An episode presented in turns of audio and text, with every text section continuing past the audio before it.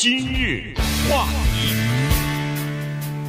欢迎收听由钟迅和高宁为您主持的今日话题。哥伦比亚在南美洲呢，算是美国的一个非常坚定的盟友哈，因为在过去的长达200年的历史当中呢，他们的这个政府呢，一直是属于比较保守的这个政府啊，右翼的政府，即使有的时候也会出现一些左派的游击队，国内也有一些内战，但是政府呢，牢牢地掌握在这个中间偏右或者是偏右的这些这个政客的手里边啊。那么这个情况呢，在礼拜天刚刚过去这个礼拜天呢，出现了一个大的改变，所以有很多人认为说，哥伦比亚刚刚结束的总统大选呢，等于是叫做地震了哈，对哥伦比亚来说是地震，对美国的外交政策，对美国的拉美国家的这个后院儿，也是一个地震。那今天呢，我们就稍微的来跟大家聊一下这个国家和新的总统 Pedro 这个人。挺大的一件事情哈，因为美国除了后院起火之外呢，现在有一个说法叫做拉美赤化所以这个事情呢，值得我们研究一下。原因是这样的哈，我们一说左派右派左派右派挺抽象的，所以我们把它具体化，右派川普，左派共产党，比如说这么理解啊。你这么理解呢，当然稍微有点极端，但是你这么理解就比较容易知道这件事情为什么说它是地震。因为礼拜天选出来的这个总统 Petro 啊，这个人呢，他曾经真的是共产党，对，他是打游击，拿着枪在跟政府浴血奋战的这么个人。这么一个人怎么在哥伦比亚当上了总统啊？他们的游击队在2016年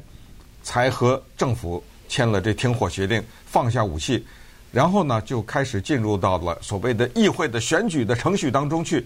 这个人叫 Gustavo Petro， 他后来选进了议会里面去，但是选进议会里面的席位，然后到当总统，那个是没有人相信。我相信就跟他自己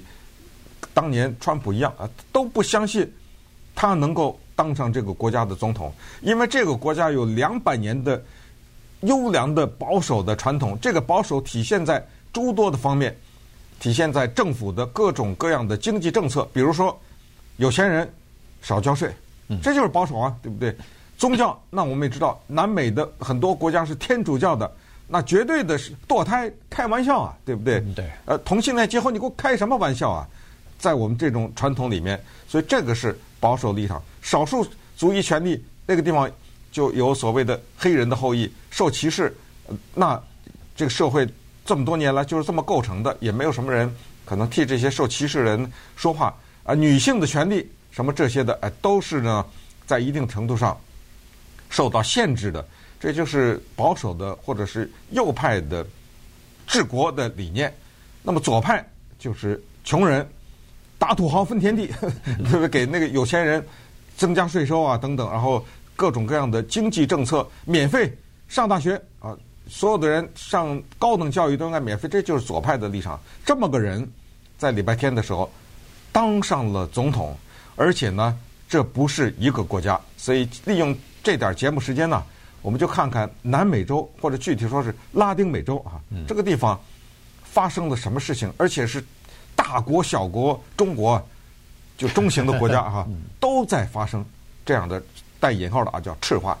这个叫这个拉丁美洲集体向左转是对，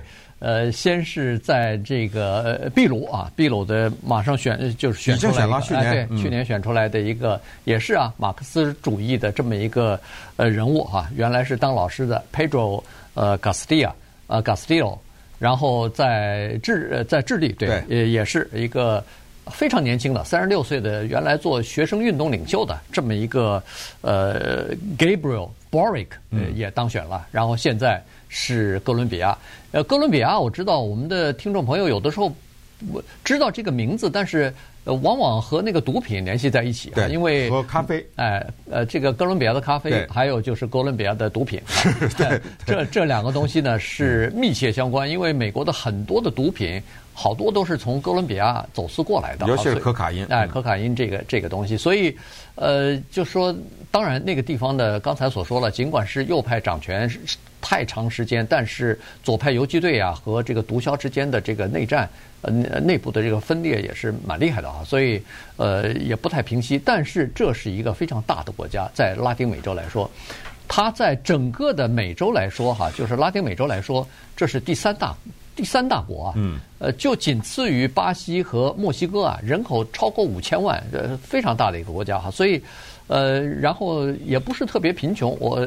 查了一下，它的这个平均的人均的 GDP 也有将近17000美元呢啊，所以当然算是中等收入的一个国家，但是在拉丁美洲来说，算是一个相当不错的这么一个国家。那么它的这个当选就说明一个东西，就是第一。这个呢，是民众对现在的这个政府和现在的领导人不满意到什么程度了？他们愿意换一个人来做一做，这是第一啊。第二呢，就是说以前的竞选策略，在这几个国家，刚才所说的秘鲁也好，在这个智利也好，还有在就是哥伦比亚也好，以前的策略都是啊，右翼的这些政府只要一拿出一张牌，基本上就奏效了，说是你们当心啊。选一个左派的人上台，就完蛋了，这个国家就危险了。他会把我们毁掉。那一般来说，老百姓就被吓走了，就不会再选了。因为他用这个有效的方式，你看看古巴，对，你看看委内瑞拉，对，共产党都这德行，哎，对，咱不能往那儿去，就这样。嗯。但是这次，待会儿我们会分析啊，为什么这个策略失败哈？原因就是现在的这个左翼的政府和。以前的古巴的Castro， 和现在这个马杜罗是不一样的哈，这是待会儿会讲一下他们的这个策略。第三呢，就是说这次的看来疫情对整个的拉丁美洲的影响之大，已经到了颠覆他们的这个政治格局了哈，因为。疫情短短的从2020年到现在，短还不到3年呢，2年半的时间。使得哥伦比亚这个国家1200万人从中产阶级跌落出去，跌落到这个恨不得是到了这个贫困线的边缘了，所以老百姓是不满意。你这个失业率高，经济这个萧条，找不着工作，再加上现在通货膨胀又这么严重，很多人都快吃不上饭了。所以呢，在这种情况之下。本来你看，人均的收入是17000美元的一个国家，现在是弄成这个样子，那老百姓气不打一处来啊！对，你听到了吧？这个是什么问题？最终决定选票投给谁的经济，对啊、不是政治。所以跟他对立的，就是跟这个 Petro 对立的是一个建筑大亨啊，他的支持率也蛮高的啊。他当时就是一直在打这个东西，叫做共产猛兽。咱这国家要不要像古巴那个样子？要不要变成委内瑞拉过去查韦兹啊什么啊，变成这个样子？但是他这一招没奏效的原因是，1950几年的时候的那个时候的古巴和共产主义运动呢，已经在这些其他的国家，刚才说的秘鲁啊、智利啊，等会儿再说说巴西。巴西这么大一大块国家，马上要变天了，也要出事儿啊。有什么不一样的？就是那种。共产的国家，早先的这个共产国家，由于他们的经济政策的失败和他们的独裁的政权，也就是说，他的那个政权对民众的、对跟自己意见不同的人的这种打压，把这种异议人士给抓起来呀、枪毙呀什么这种，他现在不是这样了。这一个新的左派，他不玩那个，他不去封杀你的言论，你该相信什么相信什么，你该。有言论自由，咱们是说的是经济，我就让你这个有钱人要多出一点。他是这个理念呢，比较容易得到2种人的支持，一种是年轻人，血气方刚的，看到国家变成这个样子；当然还有一种就是那个基数很大的那一些人叫做穷人，那么穷人就愿意把票投给这种人。说说巴西总统不是那个巴索纳罗嘛，对不对？对，被誉为是。巴西的川普嘛，不是被也是在疫情期间什么不戴口罩啊，最后他自己也感染啦什么之类，还到美国来啊，受到热情的接待啊等等。这个人呢，面临着卢拉的挑战。卢拉呢，做过总统，前总统，哎，他是巴西历史上第一个劳工出身的这么一个总统，后来卷入到石油公司的贪腐案里面去，还被判刑了。不过最后又宣布这个起诉无效啊什么之类的，联合国都参与了。所以呢，他现在再来卷土重来，问题是啊，现在还没有选，他们10月份选啊。这个 Lula 的民调高很多啊，对，这下麻烦了，就是他就是再回来的可能性，就跟川普一样，不是再下去以后再当一次，对不对？这个可能性大大增高。可是他呢是一个非常左派的总统，如果他回来的话，哇，这个拉丁美洲基本上一片红哈。顺便再说一下，就是礼拜天选出来的哥伦比亚的这个 Gustavo Petro 啊，他是初选的，所谓初选就是不止一个人选，好几个，但是你知道吗？结束了，因为人家在初选就拿到半票以上了，超过了50%，那接下来没有意义了啊！他一个人已经拿的超过了50%的票，所以这个就是哥伦比亚发生的情况。那么稍等，我们再看看，那么这个叫做 Petro 的人，他打的什么牌啊？巴西、什么智利、秘鲁以及哥伦比亚，他们有哪些共同点？今日话题，欢迎您继续收听由中讯和高宁为您主持的《今日话题》。这段时间跟大家讲的呢是哥伦比亚啊，因为哥伦比亚在刚刚过去这个星期天呢，举行了总统大选。那么一位左派人物哈，左翼的这个总统呢，Petro 呢，他等于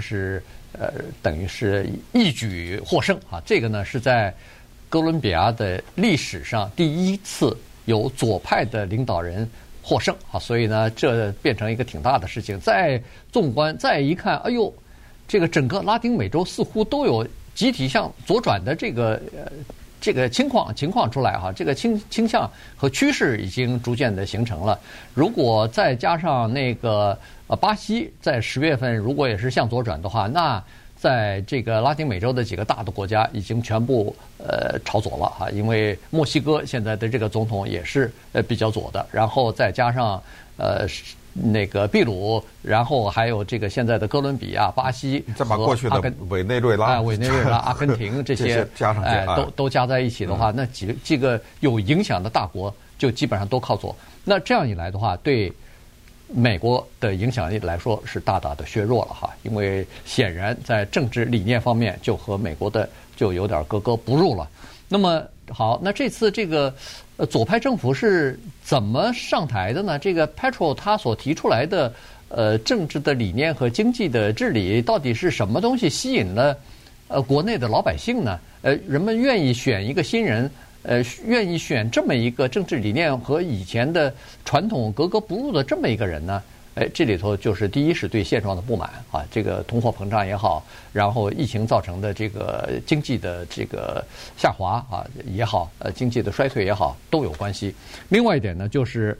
这个 Petro 呢，他以前曾经担任过波哥大，就是这个哥伦比亚的首都的这个市的市长哈，所以呢，他在担任市长的时候呢，也做过一些东西呢，是颇获得民众认可的东西。你比如说，他反腐打黑啊，这是他的一个政绩。另外呢，就是大力的发展到公共事业的，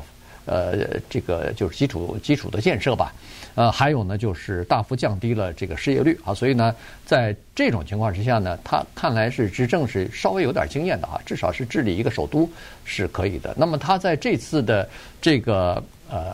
就是竞选当中呢，他提出这么几个承诺来。第一个就是现在要这个关注到气候暖化的问题，所以呢，他要和其他的国家一起啊，要看就是要走这个路线了啊，就是说推动可持续发展的能源呐，然后冻结勘探石油的这个东西，因为他认为说哥伦比亚现在的经济啊太依赖于能源啊，所以呢，他要把这个东西呢给它扭转过来啊，就是看看能不能够发展，比如说绿色能源，比如说这个旅游业啊，看看可不可以在这方面呢有一些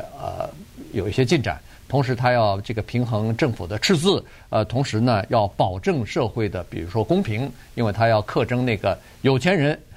和那些大的公司，恐怕要拉开你们的腰包荷包，因为他要征税了啊，他要增加一些现在不交的那些税，他认为说富人交的税太低了啊，所以呢他要加税，所以这个是主要是他的这个经济方面的这个治理的理念。在社会议题方面呢，你看哈，这是一个信奉天主教的国家，算是一个比较保守的国家，但是在社会的这个层面呢，他支持叫做同性恋的婚姻，他支持叫做安乐死，他支持堕胎，所以整个的东西呢，它实际上是迎合了社会上这个大多数人的这种想法或者是要求。又回到刚才说，就是这里面有很多年轻人在发挥作用。年轻人呢，大概受到了西方一些进步思想的影响。其实不是这个国家，你看智利，智利的同性恋婚姻合法了，已经通过了，已经写入宪法，所以在这个国家。墨西哥呀，什么这些南美国家，它都是天主教的这个传统。那么说到天主教呢，简单讲就是说，在拉丁美洲的历史上面呢，你必须得承认啊，那个是一个沾满鲜血的历史。而在这个过程当中呢，西方的列强在这块地方的掠夺和当年在这些地方犯下的这些罪行啊，这个在历史上还记着呢。对，这个不能忘掉。包括古巴的革命啊，什么为什么能够成功，什么这个里面当然非常的复杂，但是你必须得承认，造成这些地方的本来有丰富的资源，却是贫富极端两极分化的呢。早先的时候，西方的一些大的公司啊，从水果到甘蔗到什么石油啊什么的，在这些地方确实是做了一些非常可以说既不道德哈，甚至呢。没有人道了，也都是违反这个人道的一些事情导致的。这个拉丁美洲这些国家，他们今天的一些现状，当然今天的时间就不再去探讨这些东西了。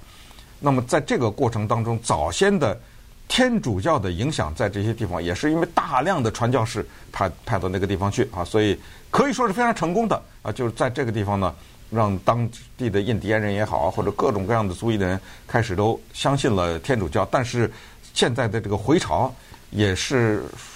可能是对这个运动的一个否定吧，也就是说有人说这是叫做天主教失守，就在这个地方失守了。其实严格的说，还不要说什么同性恋结婚什么堕胎了，连避孕都是不可以的。对，就严格的说啊，当然这个现在恐怕已经很难，你让当地的这么多人说不可以避孕。顺便再说一下，在礼拜天的选举，哥伦比亚还创造了一个历史，就是 Francia Marquez， 这是哥伦比亚历史上第一个黑人女副总统，对，这个也是从未听说过。而且这个人以前没有任何政绩，当然他是一个积极的社会活动家。他以前做什么呢？给人家当保姆的，是这么个人。现在也单亲母亲，现在只有40岁啊。那个 Petro 是62岁，这个也是不得了的一个举动。所以你看，我们从宗教的层面。从投票人的年龄的层面，以及从社会阶层方面，你知道今天的哥伦比亚1/2的人是穷人，不行啊！这样一个国家，每2个人当中就有1个人是穷人，不行啊，是不是？你这么弄下去，然后刚才说的环保 ，Petro 他在竞选的时候说了一个掷地有声的话，叫做西方，叫做释放，叫做温室效应。我们亚马逊丛林我们吸，就是它突出2氧化碳。被我们吸了，我们得到什么了？然后各种各样的森林砍伐呀什么的，它这不是一个空喊的一个空的口号，就是叫什么环保、环保、环保什么？这不是空的，是说利益你先拿去了，坏处我都弄了。然后又说到那个所谓的反毒，对不对？之前有做叫空中撒药，因为我们知道在哥伦比亚是大片的种植，那叫什么 coco 是吧？对，种植这种可卡因的原料的田地。哥伦比亚产生过人类历史上最大的毒枭 Escobar， 这个大家都听说过，这叫现代的罗宾汉呐。那当时在80年代、90年代的时候，他之红，他的身价一度到500多亿美元的身价，但是他劫富济贫。当他死的时候，25,000人参加他的葬礼，这是个毒枭哎，他毒品都弄到西方来，弄到美国来了，他是这么个人。但是呢，美国的反毒战争以失败告终，这个大家也知道。哥伦比亚，所以他。作为总统，他说往天上撒药弄这些，结果什么？我们老百姓得了癌症，对吧？所以这些都是我也不知道，就是咱们至少是说符合民意的一些做法，否则的话，这是一张票一张票投出来的呀，对不对？对对。那他现在对，他是说这个美国的就是打击毒品的这就是毒品贩卖的这个行动呢，过去几十年来证明是已经失效了，已经没有用了哈，因为他说这个切断空中通道什么的都没有用啊，就或者空中撒药什么的都没有用。他说他现在想要试一些新的方法，比如说轮种啊，不叫轮种了，就是改种一些新的这个经济作物，看看能不能够，因为这些毒枭或者说这些种植的这些农民啊，他们也需要过活啊，你不能说是把他们的生计都断了，所以呢，说干脆你不种这个毒品，因为他为什么种毒品？毒品可以卖更高的钱。他说那不种毒品，你种点其他的经济价值比较高的农作物的话，也是可以养家糊口的，也是可以发家致富的啊。所以呢，他想要走这条道路，因为他说光是什么空中撒药也好，空中这个切断这个运输的这个渠道也好，没有用啊。那个到美国的毒品今天比以往任何时候都更多啊，都更方便，没办法，这个是切不断的哈。所以呢，他从根上看看能不能够种别的经济作物来，就是占据了其他的种可卡因的这些农田吧，至少是这样子。那美国的外交政策当然也是值得检讨的，因为美国从门罗主义开始就一直把拉丁美洲作为自己的后院，结果不好好经营自己的后院，杂草都生出来了。关键他也顾不上了，对，这边有中国，有俄罗斯，有北韩，有伊朗，这弄不了啊。可是对，现在的分析都是说这个，但是实际上，远不止这个。这俄乌战争刚打了3个月啊，对，北朝鲜的这个发展核武器也只不过是或者什么导弹，这也只不过是10来年的事情啊。你把那个后院忘记，那不是几年、10年的事情，那是几十年的事情啊！你没有好好的投资，有的时候没有好好的经营，总是把后院当成自己的小弟，反正我说什么你都得听我的。然后美国没少颠覆人家的政府啊！你不听我的，我把你这给颠覆了，我把你给推翻了，我把你给抓到美国来审判，暗杀呢还啊？对，暗杀什么各种各样的行动都有，靠这种手法到现在已经不行了。所以呢，再一看，哎呦，这个美国在那儿的这个投资也好，投资的都是什么呢？投资的基本上都是这个打击毒品，那就是说你投资到那儿，是为了你自己的利益去投资的，你没有去考虑到人家当地的人需要你投资什么东西，所以在这种情况之下，这个就是相当的不平衡。那些国家对美国的政策可能也不大满意啊，所以在这种情况之下，可能美国也需要好好的反省一下，他自己的这个就是拉丁美洲的这个外交政策。现在的分析专家就是说，美国注意到拉丁美洲某一个国家的问题的时候，往往是因为这个国家和俄罗斯或者和中国有了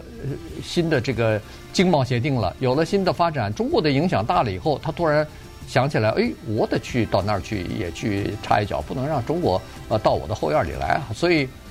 可是问题现在再去经营稍微晚了点儿，因为中国在那儿啊，默默的已经投资了3000亿美元了，在整个的拉丁美洲，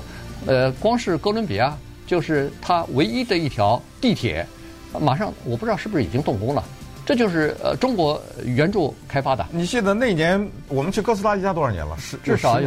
没有7年吧，7、8年了，对不对？好像那时候我们去的时候，那个导游华人就跟我们说，那儿的人全用华为手机，整个的那儿的手机的网络啊什么全是华为建的。你看我们在路上看的那个建筑物什么的，全是中国公司在帮着建一个什么体育场了、体育馆了，一会儿一个大的那种会展中心啊什么，都是中国投资的。